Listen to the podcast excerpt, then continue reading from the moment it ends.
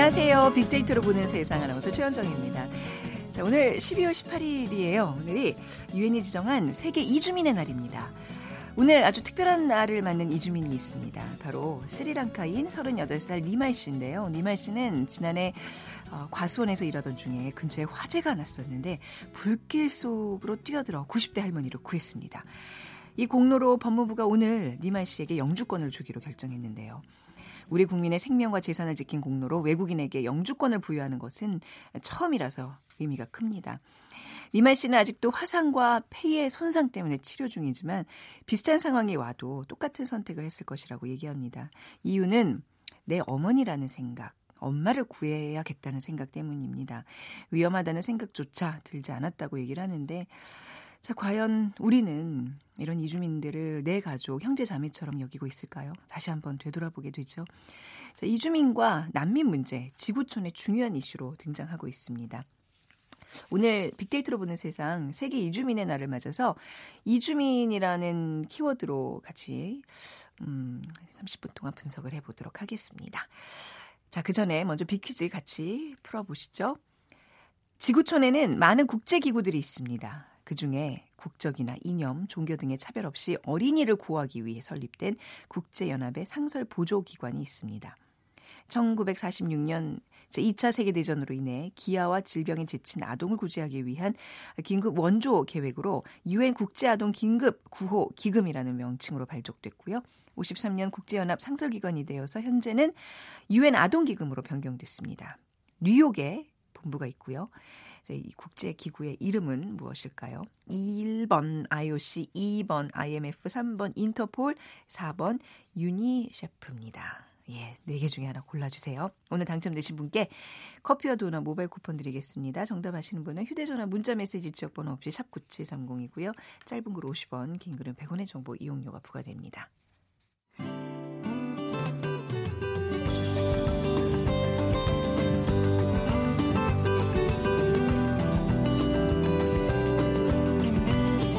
연관 검색어 속에 진실이 있다.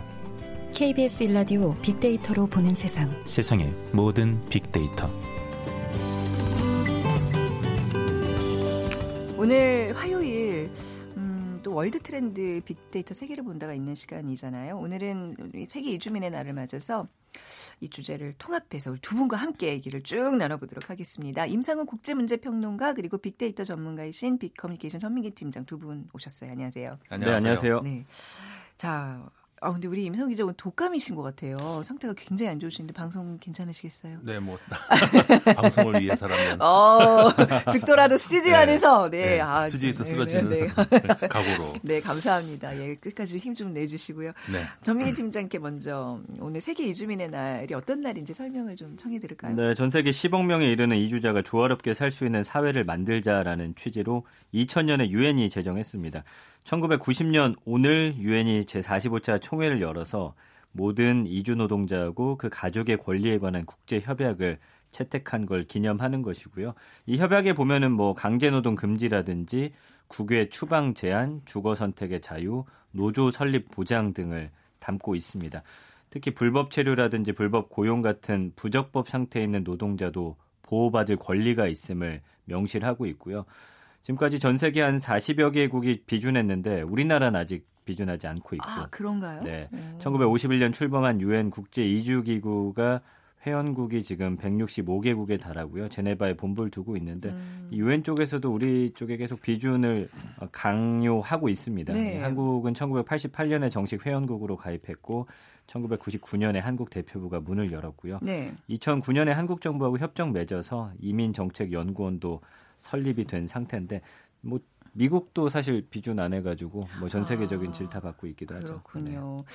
이제 우리도 이주 노동자가 워낙 그 숫자가 늘었기 때문에 지금 아까 말씀하신 모든 이주 노동자와 그 가족의 관리에 관한 국제 협약, 이 비준이 아직 안 됐다는 게 조금 안타깝고 예, 시대에 좀 더뭐 뒤떨어지는 게 아니라는 생각이 좀 드는데 말이죠.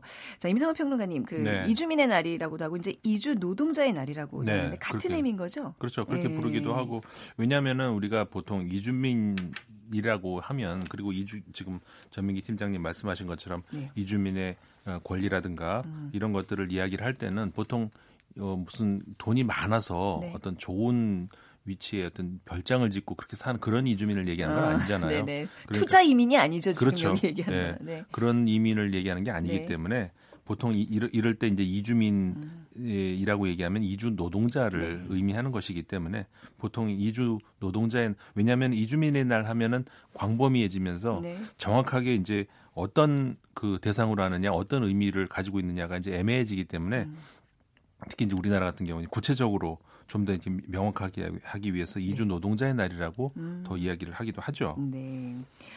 음, 전 세계적으로 태어난 곳이 아닌 다른 국가에 사는 사람들이 어, 수치가 2억 명이 넘는다고면서요. 네, 지금 예. 태어난 나라 떠나서 다른 나라에 정착한 이민자 수가 전 세계적으로 2억 5천만 명에 달하는 것으로 나타났고요. 네. 유엔 경제사회국이 세계 이주민의 날 맞아서 이 국제 인구 이동 보고서를 발표했는데 전 세계 약 2억 5천8백만 명이 태어난 나라가 아닌 다른 곳에서 음. 거주를 하고 있습니다. 물론 뭐 불법 체류자라든지 난민들 어, 수를 특정할 수 없기 때문에 훨씬 더 많겠죠. 네. 그렇지만 일단은 이 정도 수치로 보여지고요. 또 올해 전 세계 이주민 인구 비율이 한 3.4%인데 음, 2000년에 2.8%였으니까 비율은 계속해서 올라가고 있는 거고요. 네. 또 고소득 국가에 거주하는 이주민 비율도 2000년에 9.6%에서 올해는 14%까지 늘어난 상황입니다. 음, 네네. 그 우리나라도 이제 이주민들이 적지 않은 나라에 분류가 되는 것 같은데 네. 특히 이주민이 많은 나라는 어디일까요? 이주민이 그러니까는 우리 뭐, 애매한 게 네. 그런 것 같아요. 아까도 제가 말씀드렸지만 어, 사실상 신대륙 뭐 어, 미국은 미국이나 뭐 이주민이 만든 나라니까 그렇죠. 그쵸? 동남 그러니까 네. 남아메리카라든가 네, 이 나라가 네. 전부 다 이주민이 그쵸. 주류가 된 아, 나라잖아요. 네네. 그러니까 그런 경우에는 이제 이주민이 많다 이렇게 음. 말하기가 좀 애매해지는 네, 거고. 네. 그러니까 주류를 형성하지 않는 그런 음. 이주민을 보통 얘기를 하잖아요. 네. 이럴 때 이주민이 그럴 때는 아무래도 유럽 국가들이 많죠. 음. 그 유럽 유럽 중에서도 그 저 프랑스 같은 나라가 사실 굉장히 많습니다. 그렇죠. 파리 같은 데만 봐도 예. 인종이 어마어마하게 많다는 게 이제 눈으로 보이잖아요. 네, 그렇죠. 네. 그래서 흔히 그 예를 들어서 프랑스를 자- 자주 갔다 오신 분들은 이제 덜 느끼게 되는데 네. 민감, 덜 민감한데 음. 처음 가신 분들 같은 경우 네. 그런 반응 가지고 어 음. 여기가 유럽인가 아, 어딘가 이런 네. 그러니까 거기는 어 뭐라고 할까 흔히 소위 우리가 생각하는 어떤 백인 국가라기보다는 네. 정말 다민족 국가라고 할 수 있을 그렇죠. 정도로 네. 굉장히 다양한 어, 음. 민족들이 와서 근데 그 사람들이 처음에 이제 그 이주 노동자로 와서 네. 생활을 하면서 이제 정착을 하고 음. 그런 경우이죠. 그렇기 때문에 뭐 이주 노동자라고 그렇게 얘기하는 것이 음. 소수이기 때문에 보통 그렇게 얘기하잖아요. 그렇죠. 이제 네. 프랑스 같은 경우는 그렇게 이제 그렇게도 얘기를 안 하는 것 같아요. 아, 네.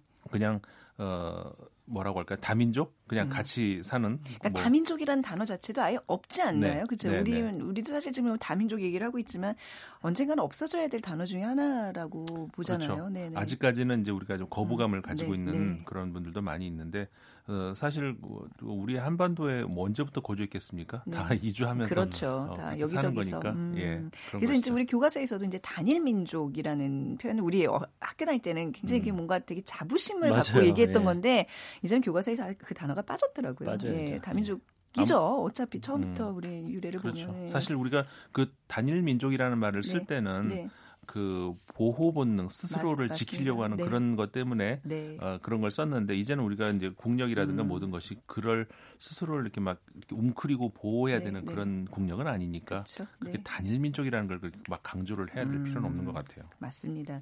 그 이주민에 대한 빅데이터 상의 그 반응 분석해 볼까요? 네, 지난 1년 동안 5만 2,700여 건 정도 언급됐고요. 연관어 보면은 사실 제주에 있는 난민 관련해서 사실 이주민이라는 단어가 많이 떴습니다. 연관어 보면 경찰, 제주, 난민, 외국인, 노동자, 남성 등의 단어로 표현되고 있고요. 연관어 자체가 이주민 노동자나 난민에 대한 좀 적대적인 표현이나 내용들이 좀 더 많았고요. 감성어 역시 비율이 18.6 대 48.1로 부정적인 감성어의 비율이 훨씬 높았습니다. 부정 감성어 보면 뭐 범죄라든지 개선되지 않는다, 혐오, 의혹, 논란, 차별. 그러니까 우리 사회가 아직까지도 외국 이주민에 대한 인식, 특히나 노동자에 대한 인식이 네. 좀 부정적이라는 걸 알 수 있고요. 언론 역시 함께 어울리고 열심히 살아가는 이주민보다는 음, 사건 사고 얽힌 소수의 사례를 좀 부각하면서 네. 이분들의 이미지가 좀 좋지 않게 만들어지는 건 아닌가 음. 예, 그렇게 분석이 됩니다. 그 이제 최근에 한국에서는 특히 이제 올해 난민 수용 문제가 굉장히 그 큰 사회적인 어떤 이슈로 계속 대두가 됐었는데 우리나라의 난민 수용 문제 외국에서 외신들은 네. 어떻게 바라보고 있는지 좀 궁금해지는. 그때가 그러니까 6월 말에서 7월 네. 이렇게 넘어갈 때 그때였잖아요. 음. 그래서 7월 초에 외신들의 보도가 이제 굉장히 많이 저 이어졌었습니다. 네. 근데 그때 이제 보도들을 보면은 그러니까 외신들이 한국에서의 난민 문제 그리고 이거 이 문제에 대해서는 한국 사람들이 바- 어떻게 반응하는지를 음. 보도하는 그 내용들을 보면은 우리 그때 기억 모두 하시겠습니다만 네. 청원 차- 청와대 청원까지 네, 네. 70만 명에 그랬죠. 찬성한다 이런 그러니까 막는 거를 음. 어, 그런 게 이제 한국에서 나오고 있다 이런 것들이 이제 한국의 과거부터 그 어, 뭐좀 외래옵니다만 제노포비아라고 하잖아요. 네, 그 네. 외국인 혐오증이라고 하는 그런 것. 그다음에 단일 우리 아까 얘기했습니다만 단일 민족 어, 순수 혈통 음. 이런 교육이 뿌리 깊은 데서 기인한다 이런 네. 외신 보도들이 나왔어요. 근데 우리 이제 우리는 사실 순수 혈통 이렇게 얘기하는 말을 많이 쓰잖아요. 네, 네. 근데 이게 외국에 가지고 나가면은 굉장히 낯선 단어가 돼버리더라고요. 음. 이거를 그러니까 각자 청취자분들도 한번 생각을 해보시면 네. 혈통이라는 말을 영어로 바꾸면 어떻게 바꿀 수 있을까요? 음. 이런 걸 생각하면은 글쎄요, 이- 블러드라고는 하지 않을 거 아니에요. 어, 그죠? 블러드라 그러나요? 어, 예, 그렇게 어, 밖에는 네. 왜냐하면 그런 말을 쓰질. 이게 아니니까, 네. 어, 이렇게 쓰면은 네. 어, 이게 우리가 뭐 소고기도 아니고 우리 왜 그 피를 얘기할까 이런 네, 네. 그 음. 그런 반응들이 이제 외국에서 어. 나온다는 거죠. 그래서 예를 들어서 그 이민 문제에 대해서 준비가 덜된 네. 나라, 네, 네. 아, 이- 미국에서 이제 이런 보도라든가 그다음에 음. 그 영국의 파이낸셜 타임스 같은 경우에는 어, 한국의 가혹한 태도, 노동자에 대해서 아, 가혹한 태도 네. 이런 그래서 이제 한국의 발전상에 어울리지 않는 대응이다 음. 이런 거라든가 그 세계적인 반이민 움직임 가운데 주목할 만한 이슈로 평가하고 진정한 글로벌 국가에 걸맞는 포용력을 보여줄 것 을 네. 이제 제안하는 그런 식의 이제 기사들이 그때 그러니까 올 7월 정도죠. 음, 그때 네. 굉장히 그 외신들에서 많이 나왔었습니다. 제노포비아 말씀하셨지만 이제 그게 자국민 중심주의인 거잖아요. 그렇죠. 그렇죠. 근데 이게 어, 그러니까 우수 혈통이 뭐 타 혈통에 의해서 뭐 희석된다 뭐 이런 논리가 분명히 이제 스며 있는 의미일 네. 텐데 이게 제국주의 논리랑 뭐가 달라요, 그렇죠? 그러니까요. 네. 그러니까 우리가 이제 뭐 한- 한국민은 우수하다 이런 그 음. 논리로 네. 그런 교육들도 어, 뭐 많이 받 았었습니다만은 네. 또 우리가 외국 그 민족들도 자꾸 이제 그런 거를 네. 우리가 특, 특, 정 어떤 민족 거기가 뭐 우수하다느니 네, 네, 네. 어떤 민족이 무슨 뭐 교육이 어떻다는 등 그런 것들이 굉장히 유다, 유난히 우리 우리나라가 이제 많았던 그런 아. 그래요. 나라였었죠. 예, 이건 좀 우리가 한번 생각해 볼 문제입니다. 그래서 이제 유럽에서 그 제국주의가 막 이제 준동할 때 사실 그 나치즘이 이런 거였잖아요. 네, 예. 똑같은 논리였죠. 그렇죠. 자, 뭐 그래서 이제 세계 이주민의 날을 오늘 이제 저희가 이제 이렇게 좀 분석을 해 보고 있는데 우리의 이주 노동자들 한국 사회에서 지금 어려움을 겪고 있는 분들에 대한 좀 그분들의 시선을 좀 돌려보도록 하겠습니다. 굉장히 이분들 어려움을 많이 호소하는 것 같아요. 네, 한국 생활에 있어서. 그 지난 16일에 굉장히 추운 가운데 이주 노동자 노동조합하고 이주 공동 행동이 서울 종로구 세종문화회관에서 어, 사실 여러 가지 목소리를 냈습니다. 네. 그래서 한국 사회는 이주 노동자를 외국인 노동자, 불법 체류자라고 부르면서 네. 법적 잣대로만 가두고 사회 구성원으로 인정하지 않고 있다 이렇게 주장했거든요. 그러니까 이주 노동자도 같은 인간이고 노동자이기 때문에 네. 사회 구성원으로서 좀 정당한 권리를 보장해 달라. 어떻게 보면 굉장히 당연한 목소리인데 네. 그것들을 그분들이 모여가지고 이렇게 한국 사회를 향해서 음. 큰 외침을 예, 전달했습니다.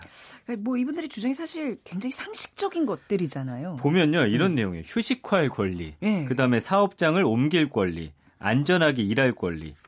이거는 음. 어떻게 보면 주장을 할 만한 사안들도 아닌 것 같아요. 어떻게 보면 당연하게 네. 당연한 우리에게. 음. 주어져야 되는 그런 권리인데도 불구하고 보장받지 못하고 있다라는 거죠. 그리고 뭐 쉬고 싶어도 일해야 되고 월 100만 원도 지금 받지 못하고 이런 착취를 당하고 있고 예, 법과 제도는 시간이 지나면 좋은 쪽으로 개정되는 게 상식인데 네. 이주 노동자 같은 경우는 시간이 갈수록 오히려 나빠지고 있다라는 게 이분들 주장이거든요. 음. 네.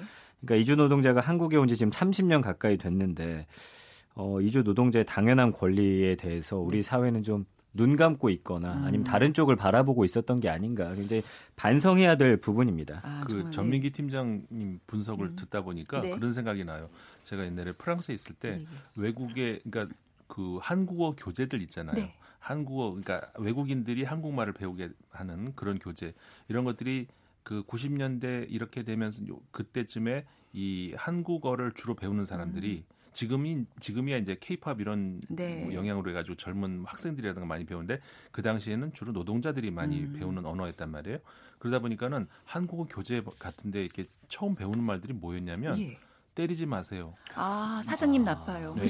정말 그런 거. 그러니까 그런 아우, 그게 장난이 뭐 아니었던 마음이 거예요. 안 좋네요. 실제로 그런 음, 말부터 배운다는 세상에. 것이 저는 깜짝 놀랐어요. 아. 한국어 교재가 그렇게 되는 걸 보고서 참. 나도 인간이에요. 이왜 이런 말을 처음부터 배워야 되는 아. 첫 배우는 한국어가 그렇군요. 그리고 그 굉장히 놀랬던 충격을 받았던 기억이 나는데 네. 지금 전민기 팀장 얘기를 들으니까 그 생각이 아. 나네요. 음. 그러니까 그 이주민에 대한 인식이 참 정말 멀고도 험한 길이라는 생각이 좀 드네요. 네. 음. 뭐 이런 시간을 계기로 해서 좀 인식 전환이 있기를 좀 바라는데 자 오- 오늘 어, 저, 뭐 세상의 모든 빅데이터 또 빅데이터 world 키워드 함께 묶어서 어, 세계 이주민의 날 같이 얘기를 나눠보고 있습니다. 임상훈 국제문제평론가 빅커뮤니케이션 전민기 팀장 두 분과 함께 하고 있습니다. 잠시 헤드라인 뉴스 듣고 올까요? 네.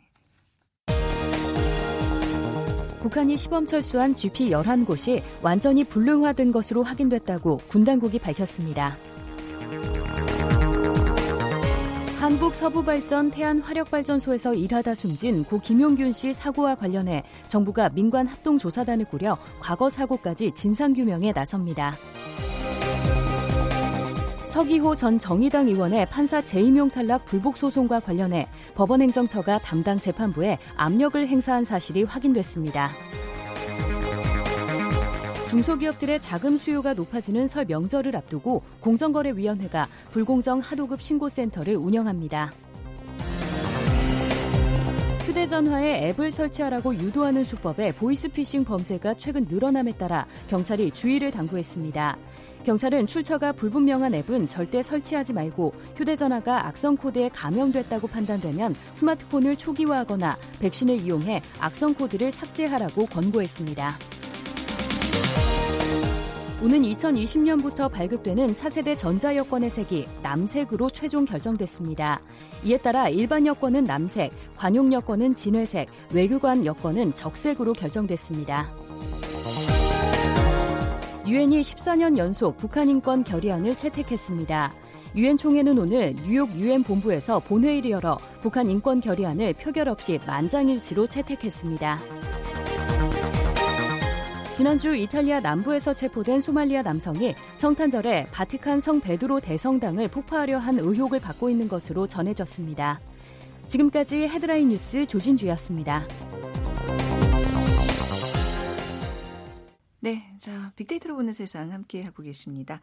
말씀 더 듣기 전에 우리 저기 빅퀴즈 한번 또 드릴 네. 시간이네요. 네. 그 지구촌에는 많은 국제 기구들이 있습니다. 그 중에 국적이나 이념, 종교 등의 차별 없이 어린이를 구호하기 위해 설립된 국제연합의 상설 보조기관이 있습니다. 1946년 제2차 세계대전으로 인해 기아와 질병에 지친 아동을 구제하기 위한 긴급 원조 계획으로 발족됐는데요. 뉴욕에 본부를 둔 이 국제기구는 무엇일까요? 1번 IOC, 2번 IMF, 3번 인터폴, 4번 유니세프. 네. 자, 휴대전화 문자메시지 지역번호 없이 샵 9730으로 보내주세요. 짧은 글은 50원, 긴 글은 100원의 정보 이용료가 부과됩니다. 8047님, 우리도 얼마 전까지 유럽이나 미국 등으로 많이 갔는데 이제는 이주민들이 평등하고 자유롭게 살 수 있으면 좋을 듯 하네요. 굉장히 중요한 말씀인 것 같아요. 우리도 분명히 그 많은 좀 어려운 시기에 이주를 경험한 민족으로서 네. 여기에 굉장히 그 마음을 닫고 있다는 건 좀 어불성설이죠, 그죠? 2127님, 우리 딸은요, 우리 아들 딸은요, 유치원에 자그마한 저금통을 가득 채워 기부하는 캠페인을 진행하는 듯 합니다. 아마 이주 노동자들을 위한 어떤 그런 캠페인에 함께하고 있는 또 아이들 얘기해 주셨는데, 감사드리고요. 자, 앞서서 우리 이제 한국에 거주하는 이주 노동자들의 어려움 살펴봤는데, 이게 우리만의 문제는 아닌 것 같아요. 지난 2016년에는 이주민에 대한 반감을 드러내는 단어가 네. 그 세계에서 이제 올해의 단어가 되기로 했었다면서요. 네, 우리 임상훈 평론가도 아까 언급했던 단어예요. 제노포비아라는 단어가 네. 2016년 12월에 미국 온라인 영어 사전 사이트에서 올해의 단어로 선정이 됐었던 단어입니다. 그러니까 제노포비아라는 건 그리스어로 낯선 사람이라는 의미의 제노스하고 네. 공포를 뜻하는 포비아가 이제 합쳐진 단어인데 외국인이나 다른 문화권에서 온 사람을 혐오하는 것을 말하죠. 1800년대 말에 영어 단어로 처음 등장을 했다고 합니다. 역사가 좀 오래된 단어죠. 네. 이 사이트를 보니까 그해 영국의 유럽연합 탈퇴 결정, 네. 그리고 시리아 난민 위기, 미국의 대통령 선거, 그리고 미국의 비무장 흑인 총격 논란 등의 이슈가 터지면서 제노포비아라는 단어를 굉장히 많이 찾아봤던 것으로 어, 이야기가 되고 있고요. 그때 당시 이제 영국 국민투표 이튿날 검색량이 938% 폭증했었고 또 도널드 트럼프 당시는 이제 대통령 후보였는데 네. 어 당시 그때 했던 이야기에 대해서 오바마 미국 대통령이 제노포비아의 표본이라고 비판한 음. 6월 30일에도 검색 횟수가 치솟으면서 네. 사실 외국 우리뿐만 아니라 이 이주민들에게 상당히 개방적이었던 국가들조차도 사실 난민들이 쏟아져 나오면서 여러 어려움들을 국민들이 호소하고 뭐 여러 가지 이야기 나오다 보니까 제노포비아라는 말로써 네. 이주민들에 대한 반감을 상당히 드러냈던 사실 현재도 진행형이잖아요. 진행. 예, 그래서 네. 이게 뭐 전 세계적인 어떤 음. 문제로 지금 대두가 되고 있는 맞습니다. 상황이죠. 이런 네. 이제 이주 노동자의 불안정한 처우나 대우를 정당화하는 그런 이제 어떤 정치 세력들 굉장히 어떻게 보면 유럽 국가의 좀 우경화나 뭐 트럼프 체제 네, 뭐 이런 네. 게 대표적인 예인 거잖아요. 그렇죠. 그러니까 지금 그 전민기 팀장님도 트럼프 대통령이 당선될 음. 당시 그때 이제 제노포비아라는 말이 등장 많이 등장했던 거그 말씀하셨는데 어 사실 그 외국인 그리고 그 이주민 뭐 이런 그 대상에 대해서 노골적으로 그렇게 한 정부가 이제 대하지는 음. 못했었는데 과거에 지금 트럼프 행정부 같은 경우에는 거의 이게 정책이 되다시피 이게 네. 노골적으로 심지어는 뭐 그게 현실적으로 좀 그렇습니다만 이게 저 멕시코하고 음. 국경선에다가 담을 담을 쌓는다는 쌓는다고 그런 얘기가 나올 정도로 네. 뭐 과거에 성벽도 아니고 아, 네.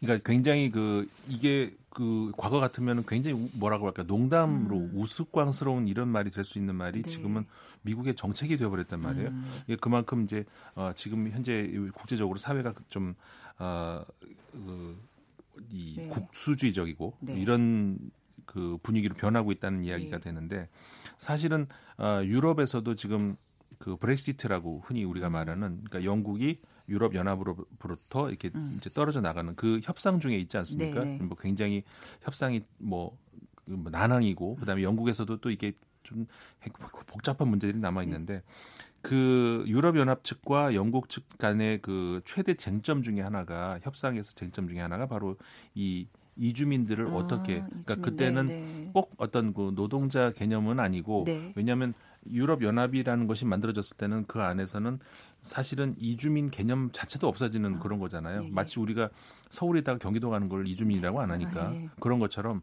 영국에 있다 프랑스 가고 뭐 음. 프랑스에 있다 독일 가는 이런 거를 이주민이라고 안 하는데 영국이 빠져나간다고 하니까 그때부터 예. 그 문제가 이제 되는 것이죠. 그래서 그 문제 해결하는 것이 그 최대 쟁점 중에 하나가 될 정도로 굉장히 민감한 문제였고 음. 그다음에 또 하나 그 제가 이제 깜짝 놀랐던 것 중에 하나가 최근 프랑스에서 뭐 직접적으로 이주민하고 관계 없는 일입니다만 노란 조끼 운동 있잖아요. 네. 근데 이 운동이 이 시작이 된 지 지금 어 5주가 아, 벌써 5주나 됐나요? 네, 그렇게 한 됐는데 달을 넘기고 있군요. 네. 사실 이 운동이 그 지도부가 없는 운동이라고 네, 하잖아요. 네. 그런 SNS 상으로만 이렇게 해서 결집이 되는. 그러다 보니까는 지도부가 없으니까 이들의 요구 사항이 뭐냐 이렇게 저 음. 정부가 잘 몰라요. 네. 그래서 이제 이들이 어 그러니까 어떻게 보면 직접 민주주의죠. 그 온라인 상으로 투표를 해가지고 네. 우리의 요구 사항은 이런 것이다 그래가지고 한 열다섯 개 정도를 뽑아가지고 이렇게 음. 발표를 한 게 있었어요. 근데 그 중에 당연히 그러니까는 그, 그 현재의 예. 그 프랑스 국민들의 어떤 생활 수준, 네. 삶의 질 이런 것들에 대한 불만이 녹아 있는데 그 중에 하나 뭐가 있었냐면은 예. 난민에 대해서 지위를 똑바로 하라고 그 내용이 아, 들어가 있는 걸 보고 저는 놀랐어요. 난민을 무턱대고 받아들이지 말자가 아니라, 아니라 반대로 아, 들어온 네. 난민들에 대해서 어. 제대로 권리를 인정을 해라라는 아, 게 네. 들어가면서 음. 우리나라 같으면 그런 그러니까 저는 이제 반대로 네. 이해를 해- 할 정도로 네. 굉장히 좀 특이한 그러니까 조항이네요. 그 네. 안에 이제 노란 조끼 음. 운동에 그런 네네. 조항이 들어갈 정도로 아 이 사람들은 정말 열린. 사람들이구나 이런 생각을 하게 됐죠. 인류 보편의 가치를 좀 아는 네. 그런 어떤 움직임, 노란조끼 운동을 좀 다시 한번 보게 되는 그러니까요. 얘기인데요. 어, 반면에 이제 우리나라에서는 뭐 최근에 뭐 베트남 신부가 무참히 살해된다거나 음. 또 우리 모두를 경악하게 했던 사건 또 있잖아요. 인천의 한 중학생이 집단 괴롭힘을 당하다가 사망한 네. 사건. 네. 그 아이의 어머니가 이제 러시아 러시아, 네. 분이었잖아요. 네네. 근데 우리나라 그러니까 이주민뿐만 아니라 음. 우리나라 안에 어떤 문화가 있냐면 다름을 인정하기보다는 네네. 선을 긋고 좀 배척하는 그쵸. 문화가 너무나 맞아요. 팽배해 있어요. 다른 거는 곧 틀리다라고 인식하는 예, 뭐 있죠. 정치 이념도 그렇고 사실 요즘엔 사는 동네에 따라서도 네. 나누고 그거를 아이들에게 또 거의 세뇌하다시피 한 음. 동네에 살더라도 어떤 아파트에 사냐에 따라서 몇또 동에 사니?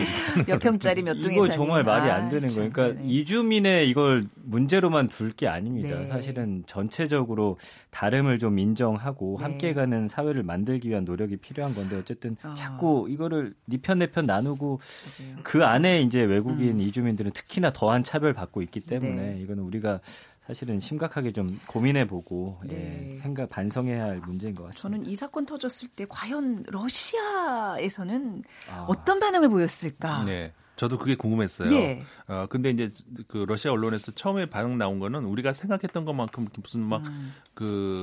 그 어, 흥분된 그런 네. 논조는 없었고요. 어, 그러니까 이제 사실관계를 이제 보도를 많이 했습니다. 어, 이제 네. 어, 러시아 언론에서 이제 그런 거 중심으로 그 다음에 조금 시간이 지나면서는 어, 우리나라에 있는 러시아인들 공동체가 있을 거 아닙니까? 근데 그분들이 우리 정부에 요구한 어떤 그런 것들이 있었어요. 그 이제 우리 총리를 아마 그때 만나서 이- 네. 전달한 것 같은데 어. 그 꼭 러시아만 특정한 것이 아니고, 네. 그러니까는 이주민들에 대해서 이주민 자녀들에 대해서 어떤 신경을 좀좀더 써줄 것, 네. 그 안에서 보면은 그 선생님들 음. 중에서도 조금 그 뭐라고 할까요 무기 뭐 이건 사실관계는 제가 뭐 예. 확인을 안 해봤습니다만 예. 그들의 주장에 따르면은 그 이런 그 아이들끼리 왕따를 시키는 음. 그 이주민 자, 녀에 대해서 네. 그런 거를 선생님들이 묵인하고 그런 것들도 있다 이런 걸 좀 신경을 써달라 뭐 이런 요구도 있었고요. 음. 네. 근데 그런 관련 보도를 이제 러시아의 그 타스 통신에서도 네. 또 보도를 하기도 하고 그랬습니다. 그렇군요. 저는 세계 이주민의 날을 맞아서 이렇게 좀 얘기를 나눠봤는데요. 뭐 이제 앞으로 이 이주민, 뭐 난민 문제 굉장히 계속되는 세계적인 이슈가 될 것 같습니다. 우리도 어떤 그런 세계적인 흐름에 맞춰서 좀 상식적인 사회로 거듭나기를 바라고요. 자 오늘 비퀴즈 정답은 유니세프인데요. 두 분께 커피와 도넛 모바일 쿠폰 드리겠습니다. 2127님 얼마 전 TV에서 캠페인이 나와서 전화해서 기부했습니다 해주셨고 3541님 여기 논산 딸기밭에 외국인 노동자가 많이 있습니다. 두 분 감사드리고요. 또 많은 분들 함께 해 주셔서 진심으로 감사드립니다. 아, 오늘 이 곡 들으면서 마무리할게요. 이 곡 다들 기억나 시죠? USA for Africa의 We Are the World. 음. 추억의 노래지만 또 오늘 의미 좀 다시 한번 되새겨 보도록 하겠습니다. 임상훈 국제문제평론가 전민기 팀장 두 분 감사드립니다. 고맙습니다. 네, 고맙습니다. 지금까지 아나운서 최원정이었어요. 고맙습니다.